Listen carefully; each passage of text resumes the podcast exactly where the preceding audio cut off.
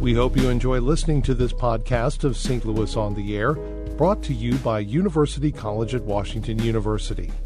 With undergraduate and graduate programs, part time, evening, and online. University College at Washington University, offering world class education within reach. Welcome to St. Louis on the Air. I'm Don Marsh. Today we have an update from our We Live Here team. Their focus this season has been on St. Louis housing issues. We'll get a preview after an update on an earlier episode focusing on so called nuisance ordinances. Joining me in studio are producer reporters Kameel Stanley and Tim Lloyd. Nice to have you both.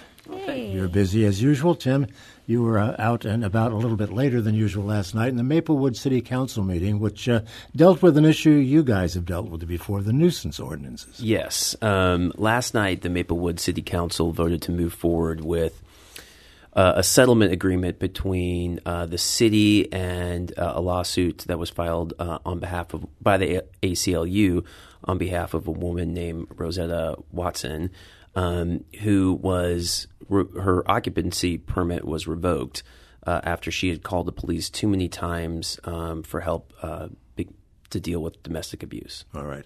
And where does that stand now? The settlement, uh, there they went through mediation, and there's a settlement uh, agreement th- where the city is going to change some things uh, in its ordinance dealing with uh, public nuisances and how that can be uh, used.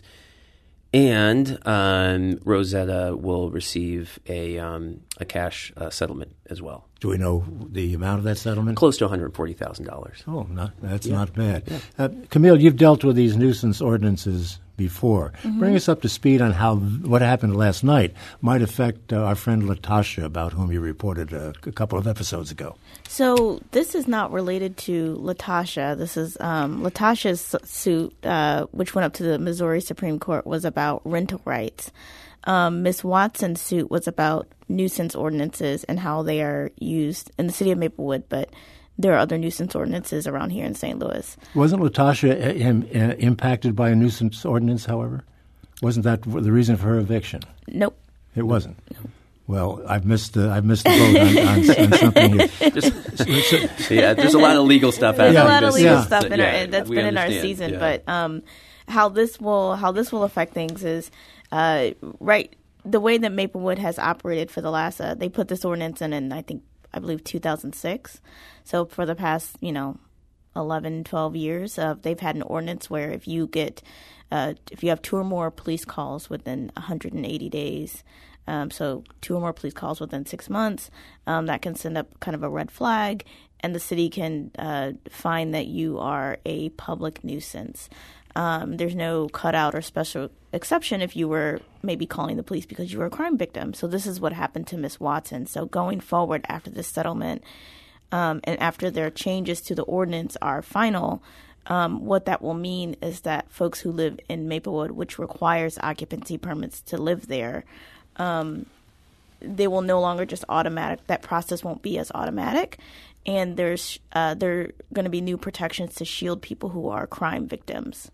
Is the it- other, can I just add one more thing Yeah. too? The, the other part of the settlement, which is interesting, is that um, the ACLU will have uh, access to all the nuisance uh, ordinance records.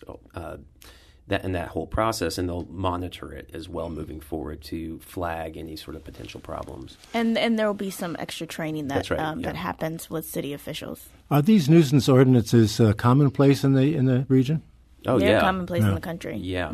Uh, in all over the country? Most Yeah. municipalities have some sort of shape, sort, sh- some sort of um, nuisance ordinance. Well, you're going to pick up on this story, I assume, at, Mm-hmm. at some point. Uh, where do you intend to, to go with it? Picking up on it, where So tomorrow uh, we drop our most recent episode, which will sort of bring people up to speed on the on the news around this particular uh, lawsuit and the settlement. Uh, we may bump our uh, schedule back a little bit more and, and keep going deeper into it in our episode after that. Uh, we feel like this gets to the heart of what we're doing this season, which is how policy, uh, how culture, uh, all of that, especially on the municipal level, can affect uh, people of color in our region and, and beyond. And this is uh, just a clear example of of how those two things are connected. Uh, Kameel, do you feel that uh, your reporting has had some impact on Maplewood and what action it took last night? I'm not sure. I mean, this, this they, Maplewood was, um, you know, the subject of a of a lawsuit. So I imagine that legal pressure had mm-hmm. something more to do to do um, with exactly why they made these changes. However, uh, we we do know that you know a lot of people heard about Miss Watson's story um, through the podcast, and um, and you know residents in in Maplewood have um, followed this case as well. So mm-hmm. We may have had some part of at least making people more aware of what's going on.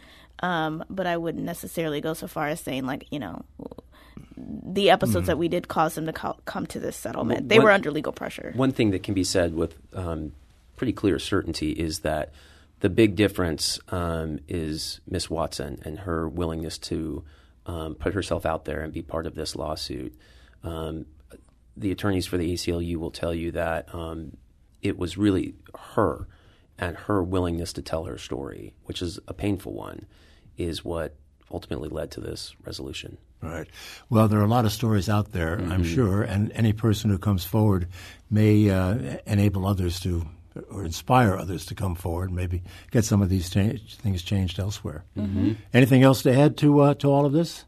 No, just to our listeners. Um, we are working all day today to uh, to get you a, a, cool new fresh episode about this, and and we will keep following this. Yeah. Okay. Well, keep up the good work, as we always say, and when you are ready to uh, to post your new episode, people will be able to find that where? Wherever you get your podcasts. You I feel like we just like have that on automatic. go on automatic pilot. Yeah, that's right. Well, thanks for bringing us up to speed on this. Thanks, I appreciate it. Sorry for my confusion early on. I thought okay. these cases yeah. were related. No, they're not. Thank you. Kameel Stanley and Tim Lloyd, the We Live Here update team. Remember where you get your We Live Here podcasts, anywhere you get your podcasts. This is St. Louis on the Air on St. Louis Public Radio, 90.7 KWMU.